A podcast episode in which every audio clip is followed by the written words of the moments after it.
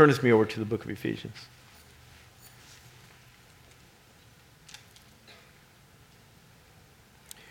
The title of the message today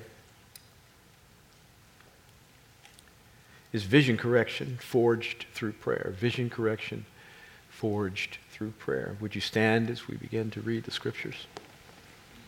Ephesians 1 18 through 19. Ephesians 1 18 through 19. I pray that the eyes of your heart may be enlightened, so that you will know what is the hope of his calling, what are the riches of the glory of his inheritance in the saints and, verse 19, what is the surpassing greatness of his power toward us who believe? Lord, help us as we study your word and help us to live, look, and love more like Jesus today than we did yesterday. In Christ's name, amen. You may be seated. Three things I want to talk to you about in this passage. One, seeing his purpose for us. Two, seeing his purpose, his, his, his people with us. And three, seeing his power directed toward us, his purpose for us, his people with us, and his power directed toward us. Paul is writing to the church that he planted. This congregation was birthed in the supernatural. Things were happening in Acts chapter 19 that didn't happen in many places where Paul went. And these people were growing quickly. The congregation was multiplying, and they were multiplying in a diverse way. They were multiplying between Jew and Gentile, and those were the two basic people groups that the, that the New Testament deals with. Uh, even though there are people groups within the Gentile groups, uh, it was Jew and there was everybody else on the planet. And the Jewish people would come into the knowledge of the truth having some historical background. The Gentiles would not. The Jewish people had Abraham, Isaac, Jacob, they had David, they had Solomon. They had Moses, all of these biblical heroes. The Gentiles had Zeus, Hercules, Apollo, mythical characters that they trusted in but weren't really real. They had no context. Plus, their dietary laws were completely different. The Jews had some, the Gentiles none. Gentiles could eat whatever they wanted. The Jews had to be restricted in their diet. Um, and th- this is part of the reason why we, we have to pray over our food the, Jews, in, in Deuteronomy chapter 8, God says, when you come into the land and find that it, it's prospering and, and it's giving you everything that you need, make sure when you finish eating that you rise and bless the Lord your God for the provision that he's given you, lest you begin to think that my power, my own hand, has wrought this for my benefit. So the practice of the Jews was to pray after they ate, not before. Why? Because if they stayed within the dietary laws of what God said eat, they didn't need God to bless it. He already said what was good. They just needed to thank Him for the provision that they just experienced. So after their meals, they would rise and pray after. But Paul then says to Titus and Timothy, now make sure you sanctify everything with the Word of God in prayer before you put it in your mouth. Why? Because you have no idea where that's been, who prepared it, or what you're about to eat. And it needs some prayer before you put it in your body. Gentiles and Jews had different ideas about how to perceive life. And in the book of Ephesians, Paul deals with this issue more than he deals with it in any other congregation, talking about how God broke down the dividing wall between the Jews and the Gentiles and made the two disparate groups, sometimes antagonistic, one encouraging the Ephesians, if you will, that no, you don't need a Jewish service in the morning and a Gentile service in the afternoon. You can actually worship together, giving us a pattern for how antagonistic groups can actually come together and be one. Black, white folk, we have some history that is not as pleasant as we would like it to be. How in the world do you find a biblical pattern that allows us to come together in unity when there are so many differences and sometimes offenses? We look at the book of Ephesians and we allow that to be the template upon which we build and construct all that we have. Now, there are many people that don't look at it like that. They believe that the book of Ephesians is a helpful book, but they're not trying to construct things on the basis of it. I am, our staff is. Everything we architect here is all about that trying to figure out how in the world we can make groups that don't like one another friends, making adversaries advocates, making enemies friends. Because that's what God did with bread.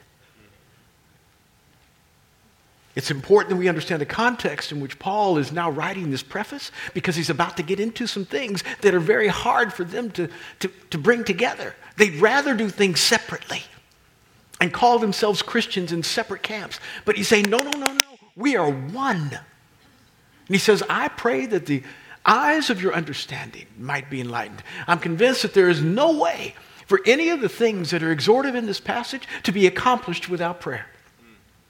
And so, if you're having any difficulty with the things that I'm about to talk about, you need to come to God in a way that allows you to experience Him in prayer that, that, that now gives you the information you need about how you need to talk to Him. Not just coming to Him in prayer saying, Change them, please, because they are getting on my last nerve. You know what they did to me, God. I know I can't get them, but you can. I forgive them. But vengeance is the Lord, right? So teach them a lesson so they won't mess with God's child anymore. We may not say that, but we kind of believe it because if something bad does happen to the people who hurt you, do you weep? Do you weep? Do you say, Oh no, Lord? No, no, no, no, no, no, have mercy. Or do you say, Mm hmm. mm hmm. See that? See that right there? Mm.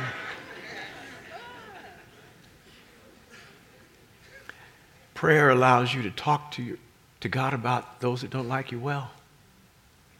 Lord, have mercy. Why? Because you've had mercy on me. Oh, remember all those folk that you want to put in the category who, of, who need something from God to teach them a lesson? There are as many people out there saying that same thing about you. Mercy is the thing with which we need to lead. It's the virtue that allows us to, to rightly calibrate our relationships. He says, I pray that God opens your eyes. Now, you've got a set of eyes that are natural, but he's not talking about those. He's talking about your spiritual eyes. You got another set of eyes that you rarely use. And as, as, as, as, as good as they might be, when we use them, generally, we still don't have 2020. Paul said, I see, now we see in, in 1 Corinthians 13, in a mirror or a glass dimly. So even when you get really good at, at, developing the eyesight that is secondary to your natural, but should be primary in your spiritual, you still don't see clearly, but at least you see well enough to direct you in the way you should go. But most people don't see well at all. I, I, I actually need these glasses. I know that fashion today says that you can put on glasses without prescription that are sunglasses and have these fake lenses, and it just looks good. I don't understand that at all. You can call me a boomer all you want. When I was growing up, I needed glasses at the age of seven, second grade. And it was because I couldn't see a thing that the teacher was writing on the board. And so after a minute, everybody recognized Brett's blind. and so they took me to doctor. And back then, there was no fashion to eye care. You had these big black things, and, and, and you didn't have polycarbonate. You had glass. And so my, my vision was so bad, like 2350. That means that means what people can see at 20, you, you can, uh, uh, uh, it's bad. it's real bad. And so my lenses were super thick called me Four Eyes, Coke bottle guy, everything. And now there are people actually wearing glasses for no reason at all with respect to whether they can see. They can see just fine. In fact, one of them my son. I said, What you doing? He said, Dad, they look good. I said, Who told you that?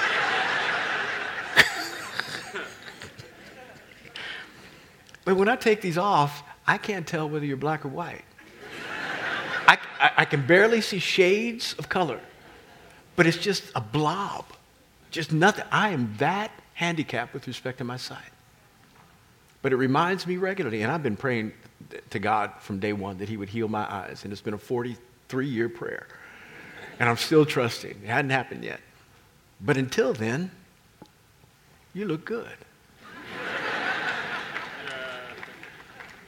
And when you can't see as well as you need to spiritually, you need to ask God for help to give you some spectacles that will increase your ability to determine what's in front of you. Because you can't go in the right direction if you can't see where you're going. Paul says, I pray that the eyes of your understanding might be enlightened. Your eyes need to be open, and it happens through prayer. As Pastor AJ said, we are asking God on a regular basis through our staff, through our prayer leaders, for God to do this for us so that we can see. And, and, and, and, please understand, even though we like to apply most of Scripture to our individual lives, and that's nothing wrong with that, that's really good. This here, Paul was talking about corporately. He was saying to the Ephesians, I want your eyes to be open so that you might understand the hope of your calling together. Because you're called to win a city, church of Ephesus. It's not just about your individual, it's about how you are connected to other people to do something greater than you could ever do individually. So I need your eyes to open, and I'm praying that that happens. If your eyes are not as open as they should be, you're lacking the proper prayer life. God wants you to pray more, talk to Him more about what it looks like for you to be what you need to be and with whom you need to be.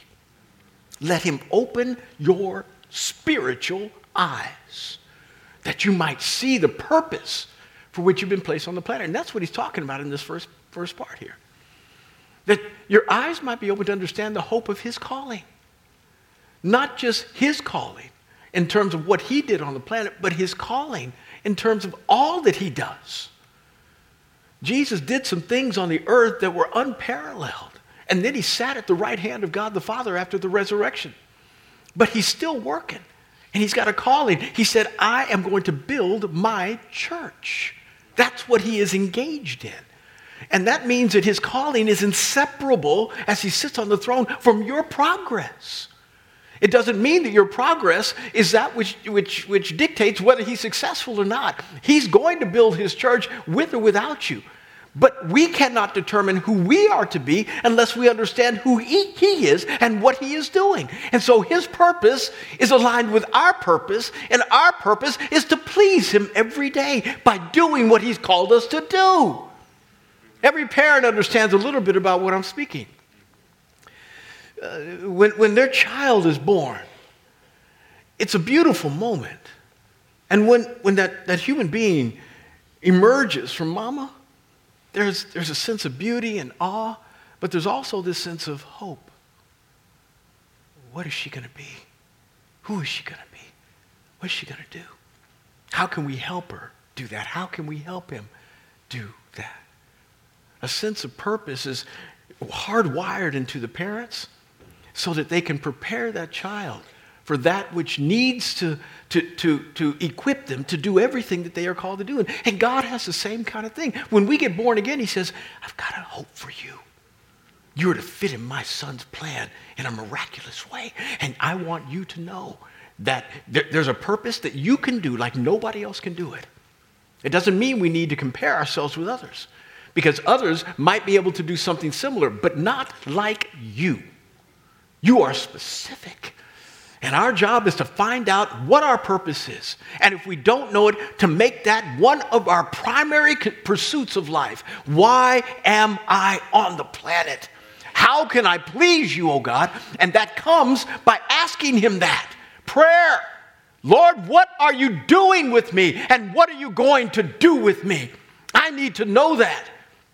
And I beg you not to contextualize the, the, the, purposes of God simply within the, the context of what you think is most important in terms of ministry. Uh, people look at what I do and what our staff does as being the most important ministry purpose. It is not. It is important, but it is not the most important. Everybody has an important purpose. Mine is not any more important than yours. Yet if I don't do mine, you can't do yours as well. And if you don't do yours, we can't win our city as we're supposed to. Everybody's got something significant to impart and to, eh, to, to add to the entire whole. And we need all people to understand that which they are called to do, and pray that God would open your eyes, that you might see what you're called to do and how you fit within this people, because this is a corporate exhortation that Paul is giving. Secondly, he says that you might understand the riches of his glory, of his glory, of the inheritance in the saints. This one here, you really need God to give you good vision for. Because he's talking about there is, there is real value in the person for you that you don't like. See, it's easy to love those Jesus said that love you. That's not hard. You can find value in that. But he said, love your enemies. Why?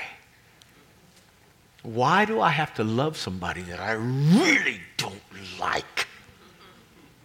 Or somebody who really doesn't like me?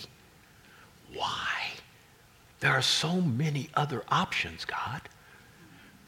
There are eight billion other people I could like. Why are you choosing that I have to like him? Because it's exemplary. It's a way that you can show your gratefulness to God for how he liked you, who used to be his enemy. An enemy of the cross were you. Going in the opposite direction, not doing what he wanted you to do not caring, walking by, if you will, seeing him hang there and thinking, ah, you're really a killjoy to my plans. I'm not interested right now. An enemy. And yet he kept pursuing you, kept loving you, kept letting you breathe his air, use up his resources on the planet, get a good job. He continued to bless you, though you cared nothing for him. And the things that you thought you did that were a benefit to him were really a benefit to you. They soothed your religious soul. They didn't make him happy, but they made you feel better about your disobedience. The tip you gave to God in an offering, reading your Bible every once in a while, yet your life was going in the opposite direction. And you thought you could just wipe it all over give a whitewash moment to it by doing some religious things. He still pursued you and brought you in and didn't just make you his servant.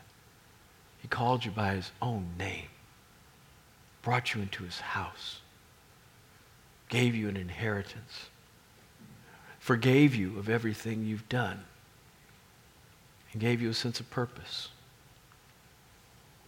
a sense of belonging made you feel like there was a reason for you to draw breath.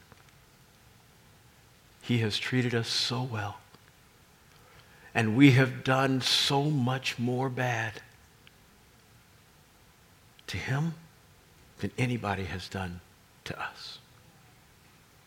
And it is hypocritical for us to receive the forgiveness that we so desperately want and even more need, and then not do the same for others who have offended us. This one is hard. Oh, the first one isn't easy, but this one here, because people offend you, they're really good at it. Some of them got PhDs in it. and remember, some of the people are you. You have to open your eyes to see the riches in somebody else whereby you're constantly looking at them in the red and thinking, you are, you are detracting from me. You are taking from me. You're causing me to be in a deficit.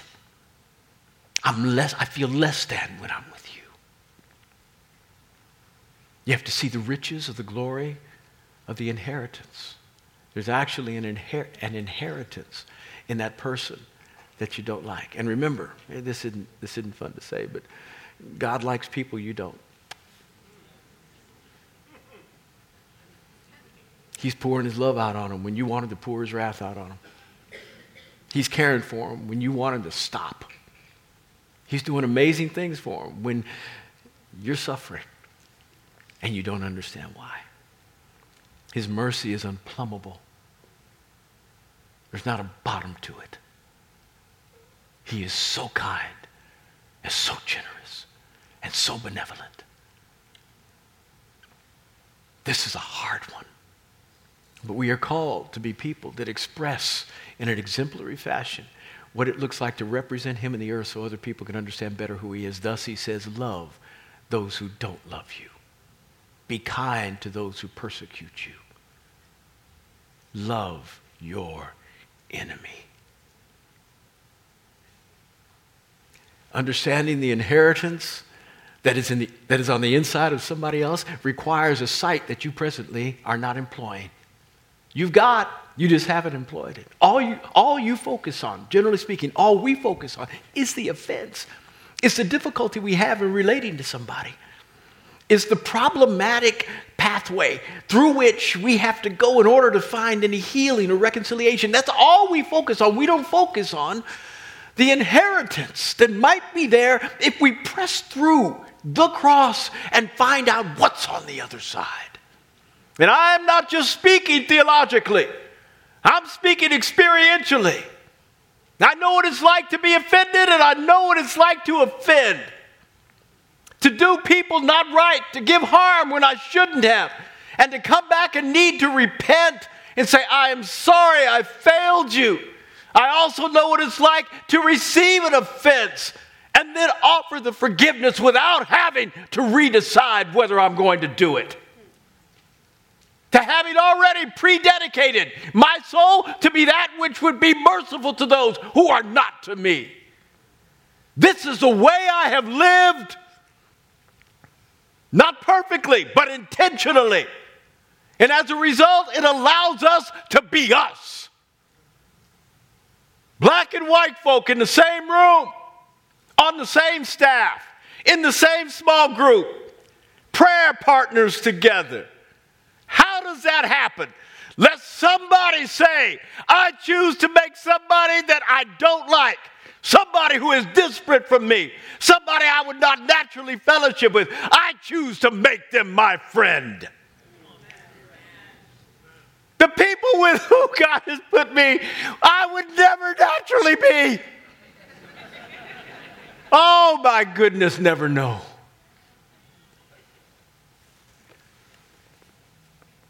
In the Every Nation World, which is the organization under which this church finds its home,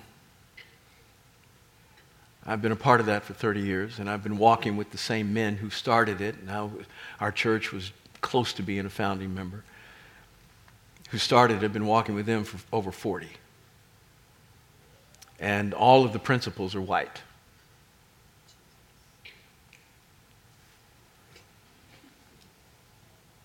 When I got saved, I got saved in a predominantly uh, uh, uh, white church in, in, Indiana University. And um, I was asking God, do I have to stay?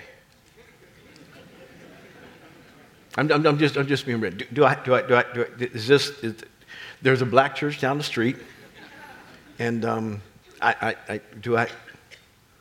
He said, These are your people. And I said, Yes, sir. I was happy to embrace them. I said something in the first service that probably needs qualification, but it wasn't wrong. And I needed to amend it by letting everybody know that it was a quote. But I said, sometimes white people just don't get it. And there was a, there was a quiet over the audience, just like right now. but it was a quote from my friends who were white, who told me after 30, 40 years of living with me, Brett, we just didn't get it. We didn't understand the pain through which you went. We didn't know the sacrifice you made. We didn't understand everything that we were doing or saying that was insensitive. We didn't get it. As a result of God telling me to stay in Indiana, those relationships have been a part of my life to today. I've held on. I've held on through offense. Yes, I've been offended and I've offended. But the cultural one whereby most black folks would figure out how in, how in the world to find another way to be more comfortable. I chose not to take. And what I should have added in the first service is not only was it a quote that a white person said to me is, I just didn't get it. But most black people don't get it. We're waiting for the other party who is the offender to apologize. Then we can begin to make it right. Where would you be if God had that strategy?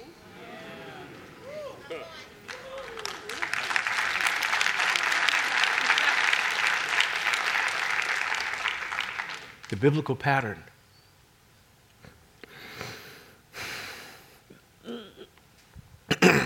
is that the offender pursues. Excuse me. The offended pursues. That's the biblical pattern. The one who is most hurt figures out how in the world to make it most right. It was a conversation. It's not in the Bible, but I know there was a conversation between God and Jesus, the Son of God in heaven.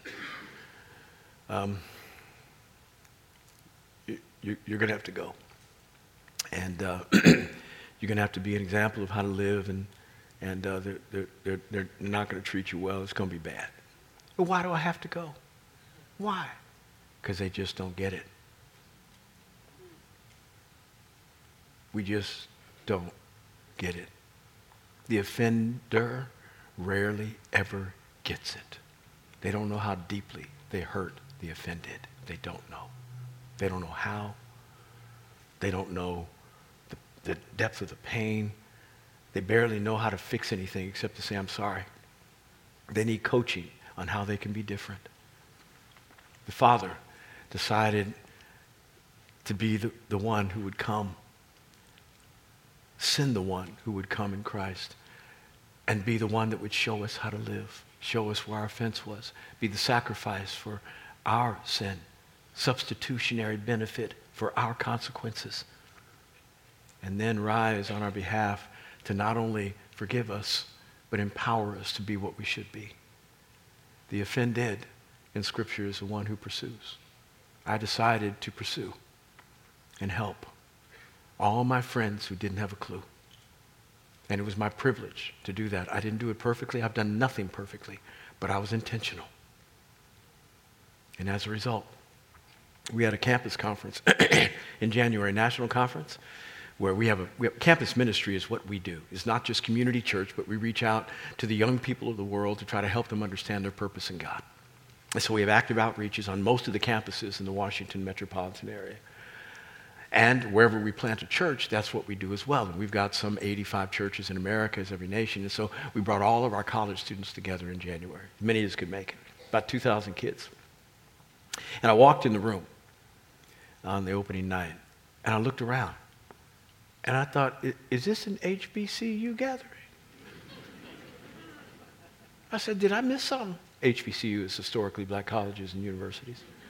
I said, did I miss something? I said, is Texas here?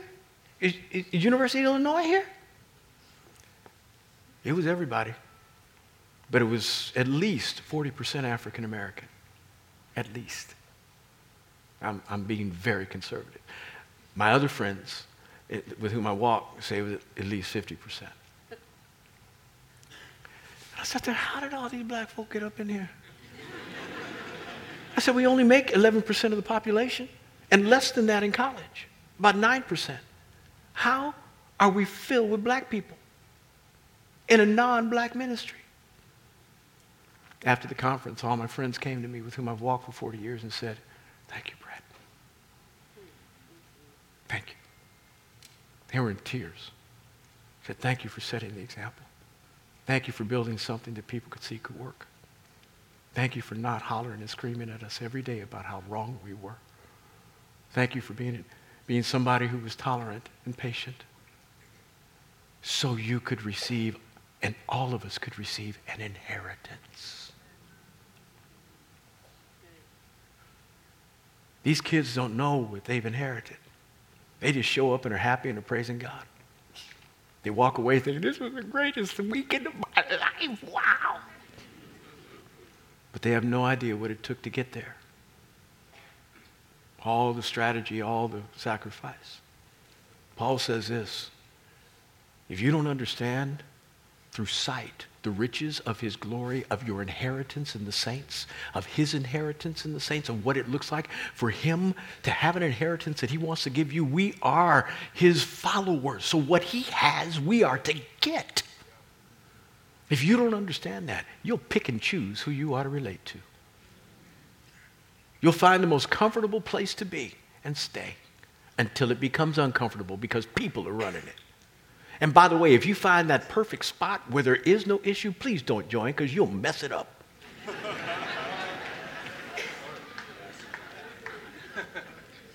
People are flawed, they make mistakes. And I've decided I'm not going to start over. To start over means you're throwing relationships in the trash, your inheritance away that you, you put a lot of effort into for a long time and then beginning someplace else. I said, no, no, no. I got too much history. They've endured with me. I've endured with them. Very rarely can you find anybody who's been with somebody for 40 years. The most committed marriage. It's hard to find somebody like that. My wife and I are close. We're 36 and a half. We're going to get there in a minute. We're Going to get there in a minute.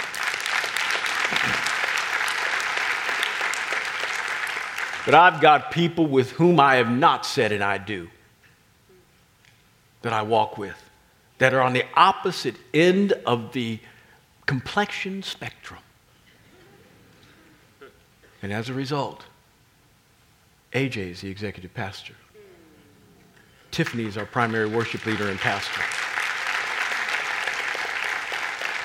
And listen to me, we don't talk about these things every day we built a platform that allows us to live right.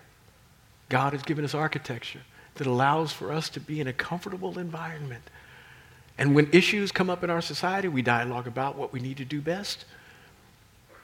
But Ephesians allows us to understand the purpose of our joining so that even if we disagree about how we come to it, we're not leaving each other. We're staying together.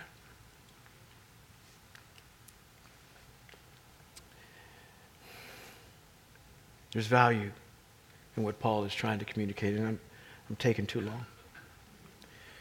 I'm going to go on to the next point because I think you got this. Seeing his power toward us, his dunamis in the Greek, his power that is directed toward us who believe. If you find the two points that I said this, I've articulated this morning as those which are hard to fulfill, I want you to know it's not just hard, it's impossible. There's no way you can do it on your own. Impossible. That's two M's, by the way. M pop, yeah. The only way it can be done is with the power of Almighty God helping you. And this is why he says, I want you to understand the surpassing greatness of his power, the incomparable greatness of his power. Why? Because whatever power the problem you have has, his is more. However, the, however big the relational difficulty is in your life, his power can overcome it. There is nothing that surpasses his power. No matter whether you view yourself as supremely insignificant, somebody who could never do anything really great for God, that thing sticks in your mind and it prohibits you from moving forward in the way and in the length, the longevity of your progress as you should because you look at yourself every day and limit yourself. God's greater than your own perception of your well being. Who you really are is not defined by who you are, it's defined by Scripture. And you need to look at what God says about you and believe it more than what you say. What would anybody else says? And I'll stop on this. I got right with God in 1981, Indiana University. And I was really messed up. Much more messed up than I am now.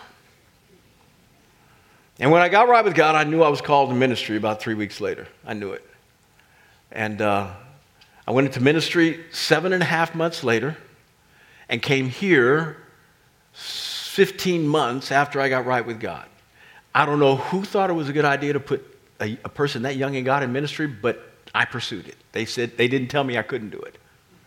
And when I came here, Anne was at Indiana University doing ministry. My mother was trying to explain me to all of the people that were her best friends and folks that I would call uncle and aunts. So Brett graduated. What's he doing? Um, well, he, he, he's in ministry. Oh, that's so wonderful. That's what. It's so, so, so is he is, in, in ministry in a church? Well, it's a startup in Washington. Oh, he's starting a church. Well, no. He's a part of the people who started the church. Well, they hired him? No. He had to raise his own support. Oh, he went to, he, he found a foundation? No, he asked people for money. So, so it, it, they didn't say this, but in their mind they were thinking, nobody thought he was worthy enough to hire. He had to go out and ask folk in order to work in ministry. Well, every day, what does he do if it's a startup? Well, he goes to Howard University. Oh, they employed him. No. Everything about what she was trying to explain was trying to stay away from the idea that my boy's a failure. I don't know what he's doing. I don't know if he's ever going to become anything. And the point is, most people thought that about me. And I couldn't blame them. I couldn't give a really good explanation as to why I was doing what I was doing, except God called me. I didn't do it all well. I made more mistakes than I had successes. But somehow or another, August of 82 wound up to be the first Sunday in June with you. I don't know how we got here, except that I just didn't quit. I just kept my hand to the plow. I realized I saw something. And his power was greater than any inhibition I had about who I was supposed to be. Any restrictive mindset that said, Brett is only this. He's just a kid from Kansas. What in the world can he do? He doesn't even, at the time, didn't even go to seminary. Are you kidding me? He, who is he? I just kept thinking, my God's bigger. He's got something for me. And 42 years later, you show up. And we planted 13 congregations. And we got a vision to help win our city. It makes no sense. It makes no sense. As I stop, it makes no sense except that the power, the surpassing greatness of his power overrode all of my deficiencies and is still doing so. All this comes through prayer, understanding, having God open my eyes, having God open my eyes to see what I'm supposed to be, having God open my eyes to, to understand who you are and the value that I should place on you and never leave you. Never leave you. And then allowing the power of God to supply all that I need so that when an obstacle comes to those two prior things, I can overcome them. Father in heaven, I'm asking that you would bless these people. Pour out your grace on every one of them.